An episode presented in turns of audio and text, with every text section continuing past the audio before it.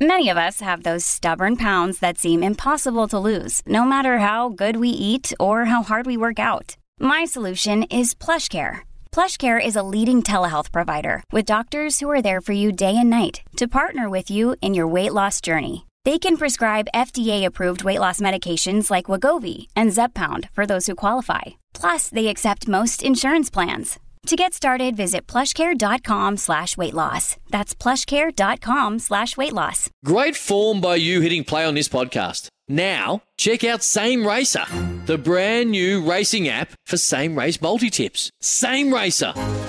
Download from the App Store and Google Play. Powered by Bluebet. Gamble responsibly. Call 1 800 858 858. The general manager of footy at the Magpies is Graham Wright. Graham, great to have you on Crunch Time. No, no worries at all, Jeff. What's your scenario as it stands right now? Uh, no, we've all been tested this morning, and um, uh, I think the last of that was at 10:30 this morning, and then obviously isolating until we get the results of those tests. So we're running all of our meetings today via Zoom, um, and obviously players waiting for uh, waiting for um, a, a, test all clear, obviously, and then um, and then uh, they'll be able to get out and do some uh, moving around. But at this stage, we're uh, yeah, everyone's isolated at home and, and, waiting for the all clear. Did everyone go to the same place on mass? How, how did you how did you work the testing? Yeah, we all went across to uh, Dorevitch at Heidelberg um, um, in between sort of 8.30 and 10.30 this morning. Anyone who was on the trip, which obviously includes staff and players, um, and everyone's uh, everyone's got tested, and as I said, yeah, just waiting results. So um, yeah, we're uh, we're all pretty comfortable. A little bit unusual, but not yes. um, not completely out of the uh, out of the ordinary with what we've all faced in the last sort of you know 15 months or so. What's the risk profile? Is it infinitesimal? Do you think? Um, yeah, I would have thought so because just about all of our we left on the red eye, which was before midnight Perth time last week, and my understanding that the individual was let out of quarantine on the Saturday. So I think we would have missed him, obviously. Um, but from that perspective, yeah, we think it's it'd be highly uh, um, highly unlikely. But uh, obviously, yeah, you, have got to do the testing and get everything right and make sure that we follow all the protocols. So, at what point did you and, know? And, yep, and government instruction, really. That's the that's what it gets back to. Yeah. Um, at what point did you know you'd have to cancel training and let all your players know? Was it last night or this morning? No, last night. So we uh, about ten or eleven o'clock last night. There were some phone calls going around between us and the AFL, and um, yeah, we uh, we knew last night that it was it was unlikely that we'd be training today, and that we'd have to organise our uh, our meetings via Zoom, which uh, the coaches are, are meeting now, and then we've got our, our players shortly, and they'll go into their normal divisional meetings and that sort of thing post that, and um, yeah, it just means we can't get out to the our VFL game at, at Victoria Park today, but that that's still going on. It, we've been able to shuffle staff around, so um, that's not affected. So uh, overall, it's yeah, as I said, it's uh, it's unusual, but um, not completely uh, um, out of the realms with what we've all faced. Uh, Graham, Sam Edmund here. Thanks for your time this morning. You mentioned the VFL there. Is it right that, that Brayden Sier obviously won't be able to play in that game just by virtue of the fact he was in your, your travelling party last week?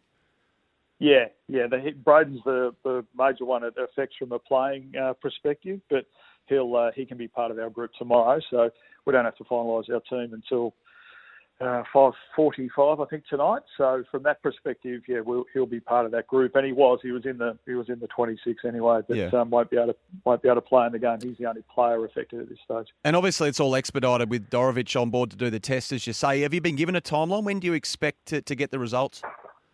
No, I, I think we're. Um, well, to be honest, I think we're, we're at the at their um, uh, we're at their mercy a little bit, just waiting from a time perspective. But I mean, in our case, or sorry, I think every AFL club's case, it's been like a 24 hour, so it could be tomorrow morning. But yeah, we're all we're all hopeful that uh, it comes through at some stage uh, this afternoon, and and as I said, then we can uh, we can get some players out to do a bit, but they can still do a bit at home stretching or um, yeah, they can get out in their backyards, but they they're obviously isolating at home. It, it, would have a moment if it did tip over into tomorrow morning, Graham, because she's a rather large fixture, isn't it? yes, we'd. Uh, I mean, I think we were all there last year a few times where. Um, you, would have your test two days out from the game, and um, and basically, you know, you'd, you'd be hoping you had all the results through that that evening, and then there'd be one or two that might get held over to the morning. Um, and uh, yeah, basically you'd have to wait until the morning. So we, we still might have that. We're hopeful we don't, but the reality is, as I said, yeah, we've all been through it before, unfortunately. Righty, no captain's run today as a result of not having this results back from Dorevitch as it currently stands. Of the playing group, who's the most meticulous that this could possibly affect? The... I've been there about, is that you, Dal? Yeah, I've it been is. there um, about 11 weeks, so uh, you, you're probably um, asking the wrong person who it might uh, who it might affect the most. I think all players are creatures of habit and they like to do things how they like to do things, but the reality is they've all dealt with this over the last 15 months. So you just have to be flexible. And, and I'm sure you know you, we've got um, a first gamer tomorrow. We've got a um, you know we've got a couple of guys who've only played you know two or three games, so they all would have liked to have been out having a kick and a catch this morning. But our main training was Thursday, so from that perspective, the majority of what we of what we do is out of the way. It's just um, you know some of the planning and divisional meetings that we'd have.